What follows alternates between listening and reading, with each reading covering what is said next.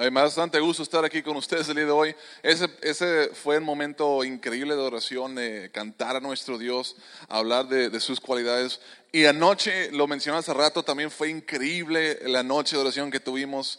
Ah, si no estuviste, te recomiendo altamente que separes la fecha en tu calendario para asegurar que estás la próxima vez, porque está, es poderoso lo que, lo que cuando todos nos reunimos y levantamos Dios de esa manera, Dios se mueve y habla y hace cosas en, nuestras vidas. Estamos en la segunda parte de nuestra serie, oraciones peligrosas. ¿Y, por qué eh, oraciones peligrosas? Porque la verdad, si somos honestos, la mayoría de nuestras oraciones, si fueran representadas por una imagen, serían como la imagen de este gatito. ¿Verdad que sí? Como vimos la semana pasada, ay, qué tierno. Esas son nuestras oraciones. Por lo general eh, son, son demasiado seguras, demasiadas fáciles, como Dios, ayúdame. Dios, uh, protégeme. Dios, dame. Dios, desaparezca mi suegra. O, algo por el estilo, como, como oraciones como que muy seguras. Y la verdad es que pocas veces oramos oraciones que, son retadoras. Y en esta serie es lo que estoy tratando de hacer. Yo quiero retarlos a ustedes a orar oraciones incómodas, oraciones peligrosas, oraciones que te van a sacar de tu zona de confort. Y algunas veces oraciones que van a producir cierto dolor en tu vida. ¿Por qué? Porque yo creo que si oramos estas oraciones, Dios va a hacer algo increíble en nuestras vidas. A lo mejor va a ser incómodo por un tiempo, pero después va a haber valido la pena haber pasado por esas pruebas o esas dificultades. La semana pasada estuvimos orando, Dios, examíname. Si estuviste aquí la semana pasada, concluí la predicación retando a todas las personas y muchos de ustedes levantaron la mano diciendo, yo voy a orar esta oración todos los días esta semana. Examíname, oh Dios. Y si lo hicieron, estoy seguro que Dios reveló algunas cosas probablemente incómodas, algunas verdades que no querías aceptar. Es probable que muchos de nosotros estemos resistiendo como que, ah, no, es, ah, no, eso no es para mí, es para otra persona, Dios. Seguramente eso no es la verdad para mí, pero si estuviste orando eso y hiciste, aplicaste el, mensaje incluso que les decía, pregúntale a otras personas en qué áreas estoy fallando, necesito mejorar. Si tú hiciste esas cosas, estoy seguro que, tienes mucha tarea. Dios, Dios ya te reveló en muchas áreas de tu vida cosas que tú necesitas cambiar, áreas en las que necesitas trabajar. Y, yo les animo a que, que formen de, de sus hábitos de devocionales en tu tiempo con Dios, estar orando esa oración. Dios examíneme. La, la, próxima semana vamos a orar una oración, o los voy a animar a orar una oración que va a cambiar para muchos de ustedes el rumbo de sus vidas, literalmente. La oración es Dios envíame. Envíame, o sea, literalmente Dios, lo que tú quieres, a dónde tú quieres, cuándo tú quieres y cómo tú quieras, yo levanto la mano, nadie más lo levanta, yo lo levanto, Dios, yo estoy dispuesto, envíame a mí. Y va a estar muy buena, ojalá y no se la pierdan. A lo otros están pensando, no, mejor no vengo a esa. Esta semana vamos a orar la oración y quizás es la más peligrosa de todas las que vamos a estar orando. Y la oración es, Dios, quebrántame, quebrántame. Ahora, antes de entrar en el tema, yo quiero decirle algo a, las personas que nos pueden estar visitando por primera vez o, las personas que están aquí, están como que, pues sí, vengo, me interesa un poco, pero yo como que estoy viendo si le quiero entrar a seguir a Jesús o no.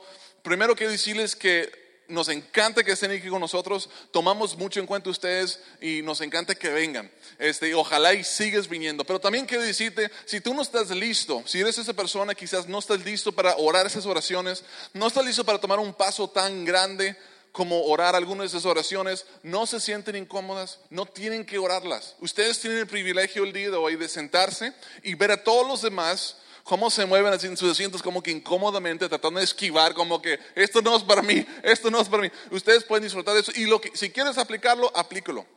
Pero ¿por qué, ¿por qué hablo de estas cosas? Porque realmente creo que los planes de Dios para nuestras vidas es lo mejor, que Dios quiere lo que es mejor para mí, quiere desarrollar lo que es mejor para mí, que yo alcance algunos planes que Él tiene para mí que son increíbles. Y en veces, la, la verdad que Dios nos ama lo suficiente para incomodarnos, en veces para ayudarnos a alcanzar esas cosas. Así que para los, para los, va- los pocos valientes quizás que hoy se van a atrever a orar esas oraciones, lo que sí te puedo garantizar es crecimiento.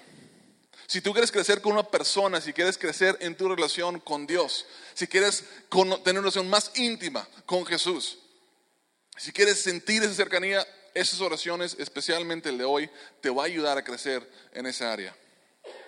Muchos ya saben cómo es el quebrantamiento, lo han experimentado. Saben que cuando están en el quebrantamiento o están pasando por ese proceso, sienten que nunca va a terminar, que es eterno. Y saben que es incómodo y saben que duele, pero también saben esas personas que nadie sale del quebrantamiento la misma persona que eran antes de entrar. Es decir, que cuando tú pases por el quebrantamiento, siempre cambias. Cambias para bien o cambias para mal, pero cambiamos. Cómo reaccionas a- en esa situación dependerá si será para bien o será para mal. Pero el hecho es cuando pasamos por el quebrantamiento en nuestras vidas, cuando estamos en ese proceso, las decisiones que tomamos y el proceso en sí nos cambia. Es en el quebrantamiento que, que hasta las personas que ni siquiera creen en Dios o tienen fe en Dios, oren a Dios. Y no les importa quién está viendo, porque han sido quebrantados de tal manera que lo hacen como quiera. ¿Qué, es el quebrantamiento? El quebrantamiento no es simplemente una mala rachita. No el quebrantamiento de, de la cual estoy hablando no es estoy un poco triste, no me atrasé en los pagos y estoy frustrado en mi vida. El quebrantamiento es llegar al punto en tu vida en la que estás en humildad total, en la que reconoces que tú no puedes solo en lo absoluto. Está completamente fuera de tu control los resultados de tu vida, la condición de tu vida. Y es cuando tú llegas y le dices a Dios, Dios, yo no puedo, dependo totalmente en tu gracia, totalmente en tu poder, totalmente en ti para guiarme, porque yo reconozco que no puedo. Si tú has llegado a ese punto en tu vida de decir, de realmente reconocer que tú no tienes ninguna habilidad, ningún poder, ningún control sobre la circunstancia en la que tú estabas, entonces sabes lo que es el quebrantamiento. Pero si todavía no has llegado a ese punto, entonces no has pasado por ese quebrantamiento total. A lo mejor en algunas áreas has experimentado algunas cosas, algunas áreas de quebrantamiento, pero el quebrantamiento de la cual estoy hablando el día de hoy es un quebrantamiento total en la que dices tú, yo absolutamente no puedo, dependo de ti, yo no puedo. ¿Quién dijo yo? ¿Quién quiere orar esta oración? Es muy motivante va la introducción al mensaje el día de hoy. Muchos, muchos no van a querer orar esta oración. Nadie queremos pasar por el quebrantamiento, nadie lo disfrutamos cuando estamos en el proceso. Pero Dios sabe que al pasar por ese proceso, que es la única manera que Él puede producir ciertos resultados en tu vida. Y si tú eres un hijo de Dios, específicamente, si tú eres un seguidor de Jesús, que has entregado tu vida a Dios, Él ha prometido transformarte y seguir perfeccionándote. Y es un proceso en el cual Dios usa para transformarte, en la cual todos los hijos de Dios, tarde que temprano, vamos a pasar. Y tú dirás, pues si voy a pasar por eso como quieras, si Dios lo usa para, para transformarme, entonces ¿por qué pedírselo? ¿Por qué debo de orar que me quebranta? Te voy a dar unos motivos del, del por qué yo creo que deberíamos de considerar orar esta oración peligrosa. Porque saldrás más fuerte, sabio y santo del quebrantamiento de lo que eras antes de entrar. Si tú quieres estar más fuerte, más sabio y más santo, entonces vas a querer orar esta oración si realmente quieres eso. Otro motivo es que el quebrantamiento te acerca a Dios como nada más puede serlo. Si tú quieres estar más cerca de Dios, una relación más íntima, nada te va a acercar a Dios como pasar por el quebrantamiento, experimentarlo. ¿Por qué? Otro motivo, porque tu, tu crecimiento o madurez será mucho más rápido Y esta madurez te va a ayudar a evitar muchas malas decisiones en tu vida. Entre más pronto pases por eso, más pronto vas a crecer y madurar y más pronto tomarás mejores decisiones y podrás ayudar a otras personas y prevenir daños en tu vida, en las vidas de tus seres queridos. Y por último, porque si eres un hijo de Dios, Él ya ha prometido trabajar en ti para transformarte y vas a pasar por eso como quiera. Y mi consejo es, si vas a pasar por eso como quiera, tarde que temprano, porque la verdad la vida está diseñada así, ¿verdad? O sea, todos, si eres un seguidor de Dios o no, la vida está diseñada, o sea, o, así es el proceso natural de la vida, pasamos por el quebrantamiento, va a llegar el momento en nuestras vidas, tarde que temprano, en la que todos vamos a estar completamente humildes y vamos a estar buscando respuestas. Pero ¿por qué pedirlo? ¿Por qué entrar diciendo básicamente, está bien, yo lo acepto? Porque yo creo, ¿han, visto cómo, yo nunca he sido arrestado, gracias a Dios, pero he visto videos de las personas que son arrestadas y algunos videos digo, qué ridícula esa, esa persona. Son cinco policías altamente entrenados, tienen armas, tienen eh, taser para electrocutar y tienen spray pimienta y le estás resistiendo. ¿Por qué? Sabes que vas a perder. Sabes que se va a hacer lo que los policías quieren que se haga. ¿Por qué te resistes? Lo único que te ganaste es una electrocutada que nadie te lo va a quitar, que un spray, un spray que te dispararon y que te golpearon. Mejor ríndete. O sea, mejor entréguete voluntariamente. Y en, en, este caso, yo creo que si nosotros nos entregamos, nos rendimos, decimos, bueno, estoy dispuesto, haz eso en mí, produzca en mí lo que tú quieres producir y pásame por el proceso que necesito pasar para que eso suceda, sufrimos menos. No resistimos. Como que somos más fáciles de enseñar cuando estamos dispuestos a aprender y pasar por el proceso que Dios quiere. Entonces, por todos esos motivos, yo creo que los voy a motivar el día de hoy de orar esta oración. Dios, quebrántame. Vamos a ver dos historias de la Biblia, las, dos se encuentran en el libro de Marcos, Mateo, Marcos, el segundo evangelio. Ah, los evangelios hablan básicamente de la vida de Jesús. Y en, el libro de Marcos vamos a ver esas dos historias. las dos involucran a Jesús. La primera historia involucra a una prostituta. Ahora, en los tiempos de Jesús, quizás como los tiempos de hoy, pero seguramente en los tiempos de Jesús, nadie entraba a esa profesión voluntariamente. Nadie creció diciendo, cuando sea grande yo quiero trabajar en esa profesión. Nadie. Ah, normalmente o eran vendidas esas mujeres en esclavitud sexual o eran abandonadas por su, muchas veces no, no terminaban por agradar a, su, agradar a su esposo, entonces su esposo las vendía o las daba o las abandonaba en esos lugares y tenían que básicamente hacer eso. En veces incluso puede ser para pagar una deuda de su, de su marido, incluso dio a su mujer para, para pagar una deuda que tenía. Eh, nadie quería estar en esa situación en ese entonces. Y, y mínimo, mínimo, la mujer se encontraba en una situación en la que no había otra opción para vivir. Era mucho más difícil vivir y proveer uh, por tus necesidades básicas y algunas mujeres la única opción que tenían era, de hecho había dos opciones, era estar casada con un hombre que proveyera por ti o la prostitución. Básicamente las únicas dos opciones que le quedaban a, las mujeres, o vivir con tus papás, estar uh, casada o la tercera opción básicamente era esa. Cualquier otra cosa era muy, muy difícil para vivir. Entonces no sabemos qué llevó a esta mujer a entrar en esta profesión, no somos quienes para juzgarla, no conocemos las circunstancias que, rodeaban su situación, pero lo que sí sabemos es que esa mujer y en esa cultura era una mujer odiada por todas las mujeres y usada por muchos hombres, odiada por todas las mujeres y usada por muchos hombres. Entonces imagínense, está haciendo algo que básicamente no tiene otra opción, tiene que vivir de esa manera. Y para agregarle eso, todas las personas la odian por algo que ella no quería entrar en primer lugar. Y, es abusada, usada por muchos hombres. Hasta algún día, hasta que llegó el día en la que conoció un hombre diferente. Un hombre que trató a esa mujer con dignidad, con honor, con respeto. Y lo más seguro es que ella ni siquiera sentía que merecía ese trato. Entonces tenemos, eso es más o menos el contexto de la historia. Y, sucede en una pequeña ciudad que se llama Betania.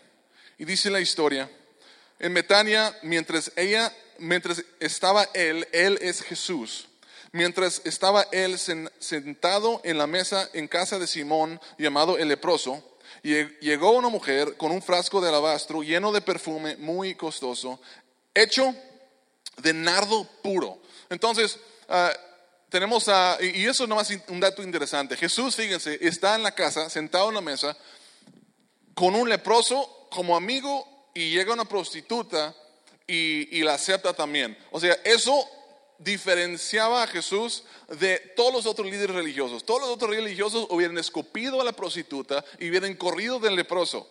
Jesús es el único que vemos, o el primero que corría hacia esas personas y hacía relaciones, decía amigos, amistades con esas personas. Es, un punto extra, pero es algo importante notar.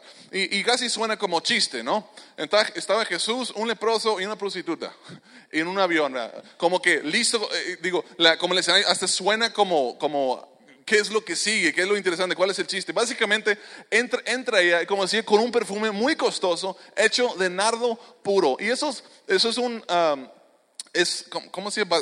Era, sí, un frasco de alabastro, perdón. Un frasco de alabastro eh, de, los, de los tiempos de Jesús. Era posible que se veía, se parecía mucho eso. Y estaba lleno de un perfume muy costoso. Y lo interesante de estas cosas es que muchas veces ni estaban selladas hasta el momento que se fueran a usar porque no querían que se evaporara eh, el perfume, que era muy caro, adentro de, de- de los frascos. Y cuando las abrían, lo más seguro y lo más común es que tienen un agujero muy pequeño para, eh, para que no se saliera, no se escapara. Lo tapaban con algo, pero sin una perforación muy pequeña. entonces salía muy poco perfume a la vez. Eh, como, como, como vemos, es algo muy costoso, no quieres des- desperdiciarlo. Entonces, ¿qué sucede? ¿Qué hace la mujer? Dice, rompió el frasco y derramó el perfume sobre la cabeza de Jesús. ¿Por qué rompió el frasco? Porque probablemente era la única manera de derramar el perfume sobre la cabeza de Jesús. Una perforación muy pequeña y no salía suficiente para derramar. Ella entra y rompe el frasco y lo derrama sobre Jesús. Digan conmigo, rompió y derramó.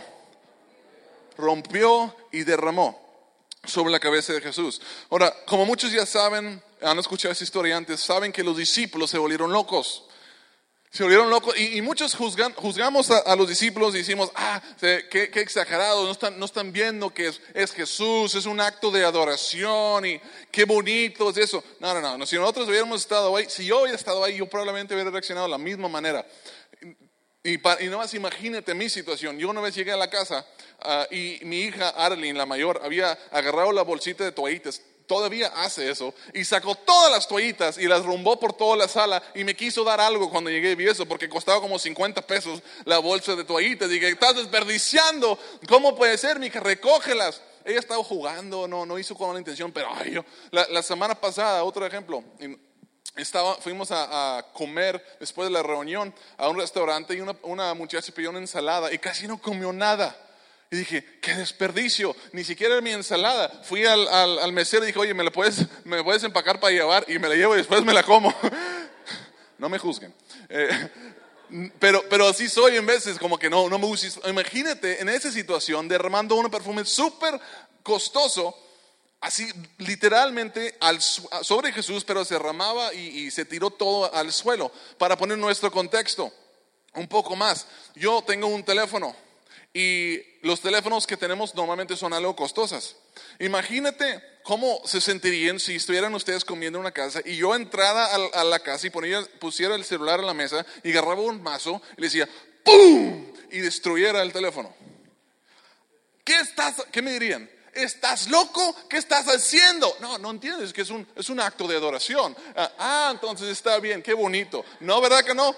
Estás loco. Ahora, para ponerlo todavía en, más contexto, este, este perfume va- valía aproximadamente un año de salario de, de una persona trabajando. Entonces, imagínate un perfume que vale lo que tú ganas en un año. Cada peso que ganas en un año. Eh, sería básicamente como una caja de iPhones, ¿ok? Una caja llena de iPhones y con un mazo y destruyéndolas a todas porque tú quieres mostrar un acto de oración a alguien. Obviamente, tú, dirías, si no- está loca esa persona. Básicamente eso es lo que ella hizo con Jesús. Pero bueno, yo iba a destruir el teléfono para, para, un ejemplo visual, pero como tenemos dos reuniones, dije, no, tengo que guardarlo. Voy a romperlo en la segunda reunión. Ustedes simplemente van a tener que creer. Eso es lo que hizo esta mujer. Ahora, pero lo que ella hizo fue mucho más, digo, no fue un desperdicio, fue un acto increíble de adoración. Porque su regalo, su sacrificio, su regalo representaba el, el pasado que ella estaba abandonando. Estaba diciendo a ella, yo ya no voy a hacer lo que hacía antes. Y voy a dar más contexto a esta historia. El, perfume, ese en particular, era lo que usaban las prostitutas como su propaganda, como su mercadotecnia. Ellos, la mayoría de las mujeres, las personas, al menos solo los ricos, no podían costear perfumes porque pues eran muy costosos. Entonces las prostitutas lo usaban, tenían que conseguirlo de alguna manera y lo usaban y básicamente un hombre que iba pasando olía el perfume y decía, ah, ella está disponible. Era parte de su negocio lo que ella tenía que hacer. Entonces, cuando ella llega y rompe el frasco y lo vacía sobre Jesús, está tirando todo este perfume tan costoso que ella usaba básicamente para hacer su trabajo que antes hacía. Y básicamente lo que está declarando es eso, que eso representaba el pasado que ella estaba abandonando. Jesús, yo te, te tanto y lo que tú has hecho por mí, que yo estoy abandonando, ida, ni siquiera puedo volver no puedo devolver, esto es lo más valioso que tengo, lo vacío sobre ti, no puedo volver. Yo me arrepiento de ese estilo de vida y no sé cómo le voy a hacer, pero ahora yo voy a ir para agradar a Dios y yo te voy a seguir. Desperdicio todo esto porque ya no me es útil, ya no lo necesito porque estoy abandonando ese, pasado. Y número dos, su regalo representaba el futuro que ella estaba dedicando, estaba dedicando a seguir a Dios. Ella estaba diciendo, Dios, Jesús, es lo más, es lo más valioso que tengo, te entrego lo más valioso que tengo y que representa que lo que realmente es lo más valioso para todos nosotros es nuestras vidas. Pero no había otra cosa más valiosa que yo pudiera ofrecer, entonces yo lo más valioso que ella tenía. Esa fue la primera historia. La segunda historia es directamente después. Si estás leyendo el Evangelio de Marcos, lees esa historia y directamente después está la otra. Tenemos la mujer que quebrantó, rompió el frasco y derramó el perfume. Y ahora tenemos a Jesús sentado en una mesa con sus discípulos, está cerca del, final, está a unas cuantas horas de morir crucificado y está cenando con sus discípulos y esto es lo que dice, nos dice Marcos, que estaba ahí. Mientras comían, Jesús tomó pan y lo bendijo, luego lo partió y se lo dio a ellos diciéndoles, tomen esto, es mi cuerpo Después tomó una copa, dio gracia y se la dio a ellos y todos bebieron de ella. Esto es mi sangre del pacto, que es derramada por muchos. Nuevamente, Jesús rompió el pan y dijo, este es mi cuerpo. Y luego dio el vino y dijo, este es mi sangre que derramo por ustedes. Quebrantó, quebrantado y derrotado. Jesús dijo, mi cuerpo lo rompo, mi sangre lo derramo por ustedes. La mujer rompió el el frasco, derramó el perfume. Lucas, que, nos cuenta uno de los, uh, Mateo, Marcos, Lucas, el tercer evangelio, ah, nos cuenta, es uno de los evangelios más detallados de, de, los demás, porque él básicamente era un investigador que estaba entrevistando personas y juntando la información y gracias a Dios él lo ha guardado y lo, tenemos todavía esa información de los testimonios, de los testigos oculares. Uh, él está ah, escribiendo acerca de este, este mismo momento y dice lo siguiente, también tomó pan y después de dar gracias lo partió. Otra vez, dice, lo, lo, partió, lo rompió, se lo dio a ellos y dijo, este pan es mi cuerpo entregado por ustedes. Y luego dice, hagan esto en memoria de mí. O sea, no solamente nos dice la historia de lo que hizo, pero nos dice ese mandamiento que Jesús dio a sus discípulos, hagan esto en memoria de mí. ¿Por qué? ¿Qué es esto? Pues es el acto de, lo que nosotros llamamos la cena del Señor. Anoche, en la noche de oración, lo hicimos. Estuvimos cantando y luego tuvimos pan y tuvimos ah, vino, jugo de, uva. Y durante la reunión, gente pasó, tomó el pan, tomó, comió el pan, tomó el, el vino Y esto es lo que se está refiriendo cuando dice, hagan esto en memoria de mí, sin duda. ¿Por qué dice que lo debemos de hacer? Para recordar lo que Jesús hizo por nosotros. ¿Qué hizo Jesús por nosotros? Rompió, ofreció su cuerpo quebrantado y derramó su sangre. ¿Por qué lo hizo? Lo hizo en obediencia a su Padre Celestial, pero también por amor, por otros, por nosotros. Entonces yo creo que podemos ver este pasaje y esto está respaldado en toda la Biblia que no solamente dice Jesús que debemos de tomar, comer el pan y tomar el vino, sino también debemos de seguir su ejemplo en cómo Él vivió por los demás. Se ofreció, ¿qué hizo Jesús? Se ofreció voluntariamente, quebrantado, y derramó su sangre por los demás, quebrantado y derramado por su propia voluntad. Hagan esto en memoria de mí. No debemos de solo comer y tomar el, vino. En su memoria también debemos de seguir su ejemplo en cómo vivió hasta el final. Le decía al principio que Dios permite el quebrantamiento, que usa el quebrantamiento y que en veces causa el quebrantamiento. Él es el que lo inicia. Yo tengo un testimonio que quiero compartirles el día de hoy. Muchos de ustedes lo han escuchado. Ah, es mi historia de, personal de mi quebrantamiento. Yo pasé por un quebrantamiento, soy una persona quebrantada. Ah, y mi historia es, eh, como ya lo han escuchado antes, eh, y tengo que regresar a cuando recién yo y mi esposa nos casamos hace ocho años.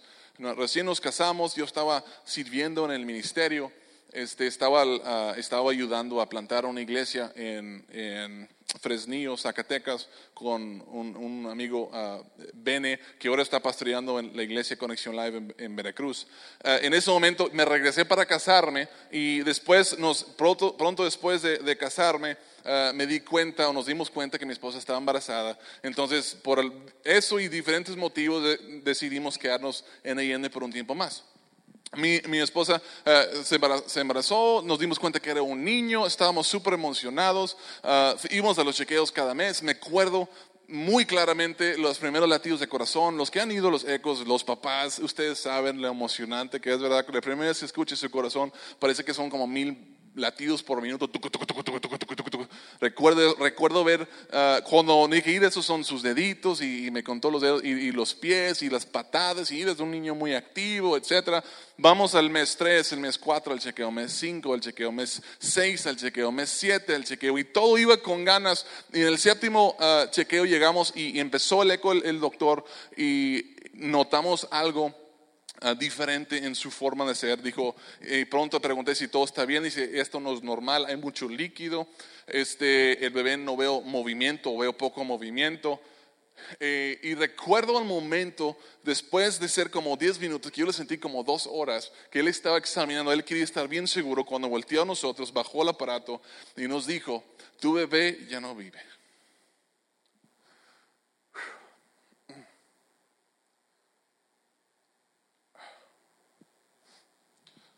Y mi esposa inmediatamente empieza a llorar y, yo tratando de calmarla, ser el fuerte, ah, sentí un peso increíble en, mi corazón, en mi pecho. No me salían bien las palabras, pero ah, dije, Dios está en control y dije todas las cosas que, que un hombre de Dios debe decir.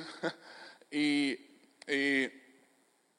total, salimos del lugar, había un, un plan, teníamos que regresar el siguiente día y empezar un proceso. Ah, el bebé ya era grande, teníamos que pasar por, teníamos que inducir parto. Ah, y llegamos a, la casa, recuerdo, estábamos viendo en Buenavista en ese entonces y mis papás estaban en su casa. Y yo llegué y mi mamá y mi papá emocionados, ¿cómo les fue? Porque querían escuchar como todos los otros meses ah, las historias. Ah, estaba moviendo y este que el otro. Y, llegamos y, y no pude hablar, no me salía la voz. Lo único que salía eran... No podía. Cuando vi a mi papá, toda esa fuerza que estaba fingiendo tener con mi esposa, quebranté por completo. No me importara que estaba otra persona ahí y había otras personas de parte de mi familia, pero perdí fuerzas en mis piernas y caí sobre él. quebrantado. Y no entendía y fue todo un proceso. Dios nos bendijo. Seis meses después o siete meses después, ah, mi esposa vuelve a quedar embarazada y es otro niño y la misma historia, mes cinco, mes seis, vamos al chequeo en esta ocasión y está con ganas el bebé, todo se ve muy bien, ningún problema. muchas gracias. Si notas cualquier cambio, nos avises. Nos fuimos a la casa. En la noche mi esposa empezó a sentir menos movimiento. El siguiente día en la mañana hablamos, esa noche hablamos al doctor, dijo, vengan inmediatamente en la mañana. Fuimos en la mañana, hizo el chequeo y se había muerto nuestro segundo hijo. El primero se llamaba Kenneth y el segundo le habíamos puesto Caleb, Caleb. Y se había muerto el segundo. Quebramiento. Ya llevamos el proceso arriba de un año. Y ya estamos entrando a dos años de quebrantamiento. Un año después, Dios nos da la, oportunidad otra vez de quedar embarazados. Ni siquiera le pusimos nombre esta vez porque dijimos, vamos a esperar, vamos a ver qué es lo que sucede. llegamos al mes 6 nuevamente y se repite la misma historia. Perdimos a mi tercer hijo. Y en cada vez que lo perdimos, yo tenía que tratar de animar a mi esposa y decirle, sé fuerte y Dios tiene un plan. Y, y tenía que verla sufriendo dolores de parto en una ocasión por cinco días induciendo y ella estaba sufriendo y no había nada que yo podía hacer para aliviar su dolor, ni nada que yo pudiera decir para hacerle sentir mejor. Y eso me quebrantaba aún más. Y yo le decía a Dios, ¿por qué? Porque resucítalo, dale vida, tú tienes el poder, hazlo. Y no sucedió. Mis oraciones no fueron respondidas. Escuchadas yo creo, pero no fueron respondidas. Quebrantado. Dios permitió nuestro quebrantamiento. Y eso es algo que, que yo aprendí en este proceso. Permitió mi quebrantamiento porque Él le interesa más mi crecimiento que mi comodidad. A Dios le interesa más mi crecimiento que mi comodidad. Y eso ha sido, ahora ha llegado a ser un slogan de mi vida. Cada vez que estoy pasando por una situación difícil, a Dios le interesa mi crecimiento más que mi comodidad. Y alguien podrá decir, ¿qué Dios tan cruel que permitiría que su hijo pasara por eso? Está sirviendo en el ministerio y vas a permitir que eso suceda. Yo que estuve ahí te puedo decir el día de hoy que eso no es cierto. Dios es increíblemente bondadoso. Porque aunque Él permitió que nosotros nos quebrantáramos, mis hijos nunca sufrieron y ahorita mismo están en la presencia de mi Padre Celestial. Y el día de mañana yo tengo la esperanza en Jesús que nos va a haber una gran reunión familiar.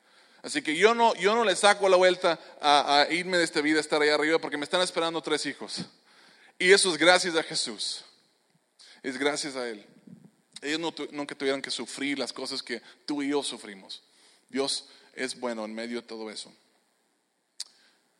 La verdad es que los fuertes, las personas fuertes, los fuertes impresionan a otros. Los fuertes impresionan a otros. Todos conocemos a personas que son fuertes que, parece que, todo, que sus vidas son perfectas, que tienen un talento increíble y hacen cosas y todos los admiramos. Y también conocemos a personas que parecen ser perfectos y nos caen gordos, ¿verdad? Como que, ¿por qué? Es que es demasiado perfecto, no tiene ningún problema en su vida, su matrimonio está bien, sus hijos están bien, están en primer lugar en la escuela y tienen buen trabajo y nada, me caen gordos. Y luego, y luego te das cuenta que tienen un problemón en su vida y dices tú, ah, fíjate, ya me cae mejor. ¿Por qué? Ah, pues que está, está ahí mal de descompuesto que yo.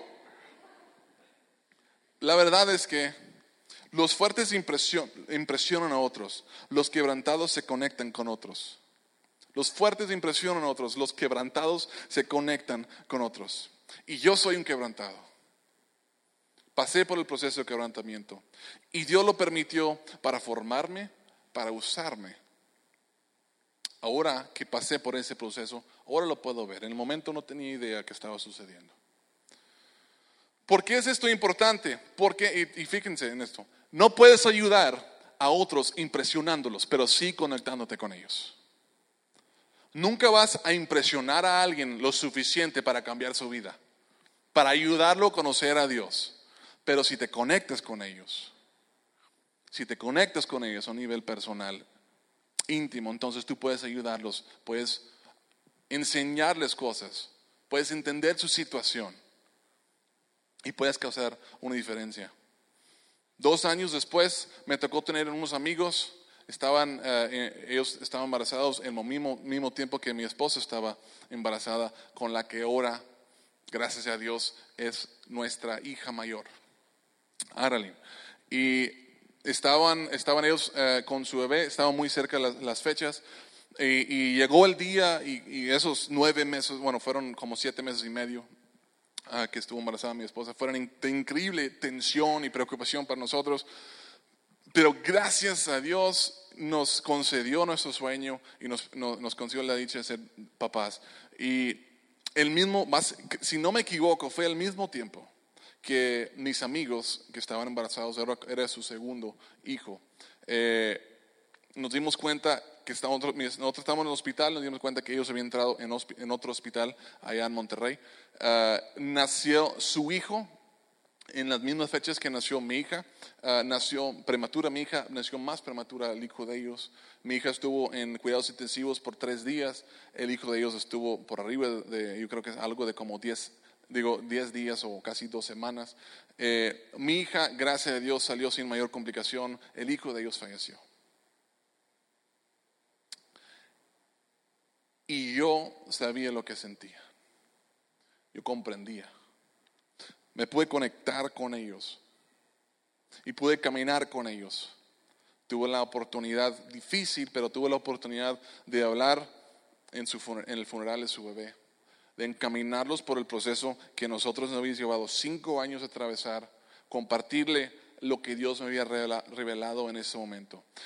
Y formamos esa conexión, una amistad que todavía perdura hasta el día de hoy, una muy fuerte amistad.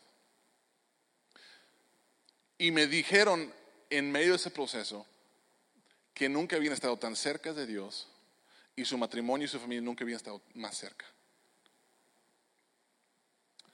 impresionamos a otra cuando impresionamos a otras personas no les podemos ayudar, pero conectándonos con ellos podemos ayudarles. No puedes ayudar a otros impresionándolos, pero conectando con ellos sí puedes ayudarlos. Muy poco tiempo después de eso, otros amigos míos, la misma situación. Pude pasar por ese proceso con ellos. Pude aconsejar, lloramos juntos compartí en el funeral de, su hijo, que lo enterraron en, el mismo panteón aquí en Allende, que donde está mi hijo, eh, el mayor. Y pude, y, lloramos juntos ahí también, apenas pude compartir.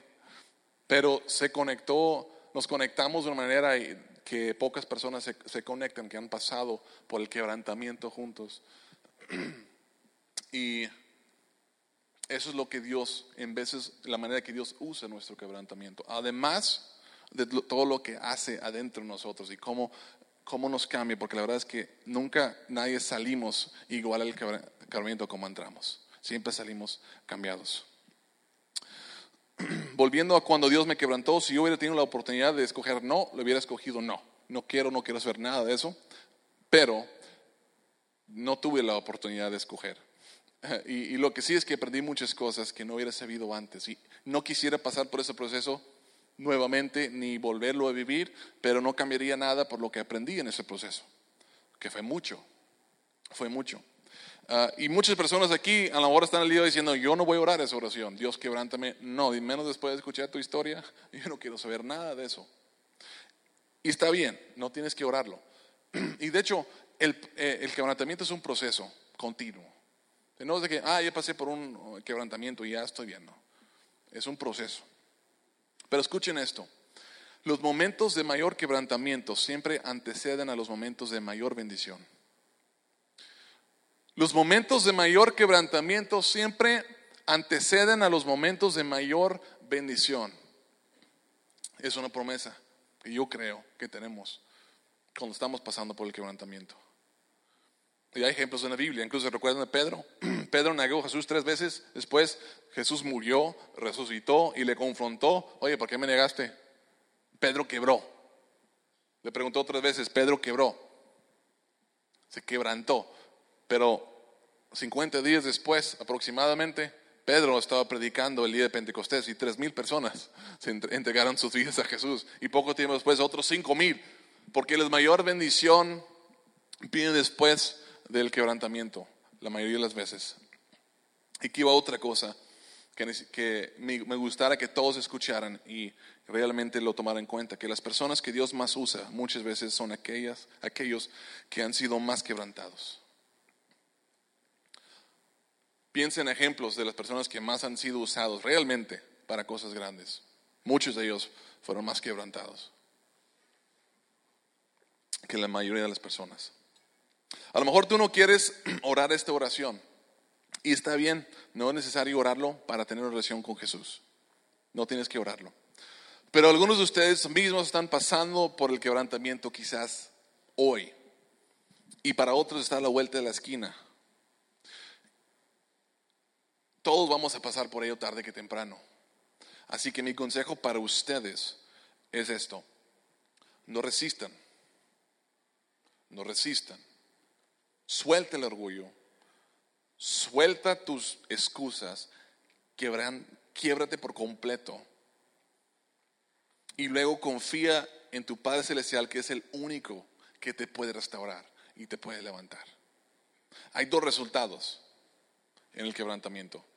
O salimos más sabios, más fuertes, más amorosos, más humildes, más santos del otro lado, o salimos más amargados, con más odio, con más rencor, peores personas de lo que éramos antes de entrar. Siempre va a haber un cambio.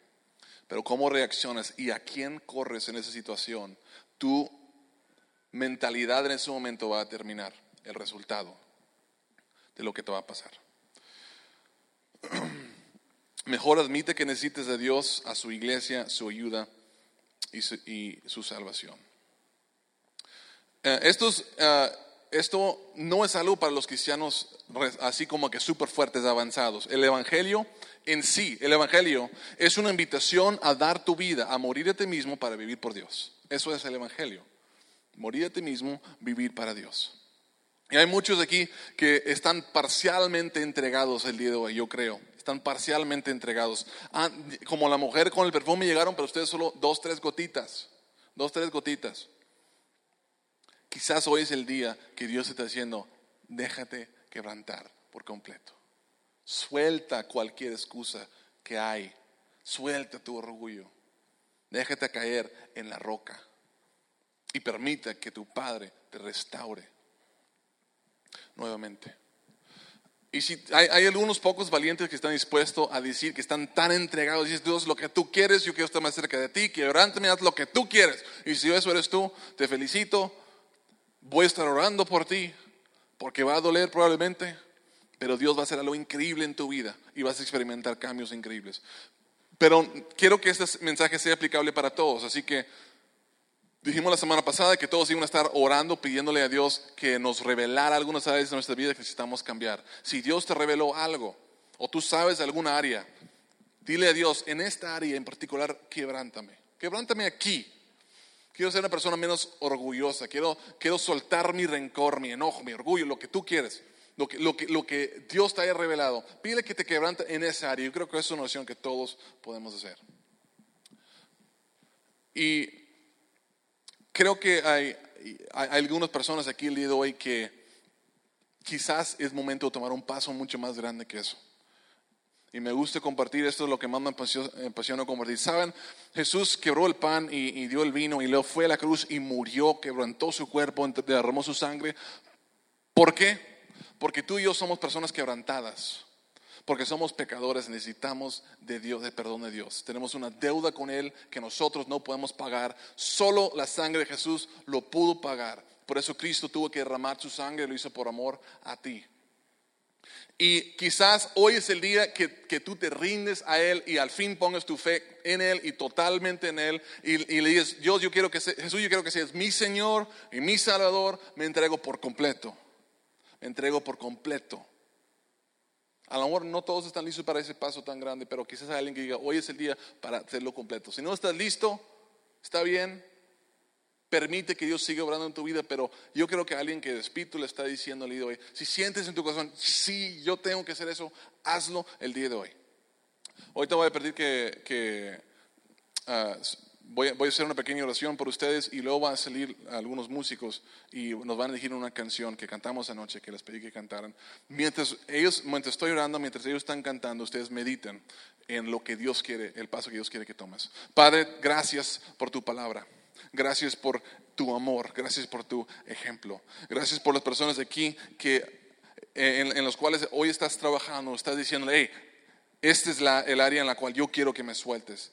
Quiero que, y, Dios ayúdanos a tener el valor para orar la oración. Dios quebrántame en esta área. Dios para aquellas personas que no, que, que, no le tienen miedo o tienen miedo, pero les vale y quieren seguirte y estar más cerca de ti y, dirán, Dios, lo que tú quieras, quebrántame, pero yo quiero estar más cerca de ti, quiero entregarme más de completo.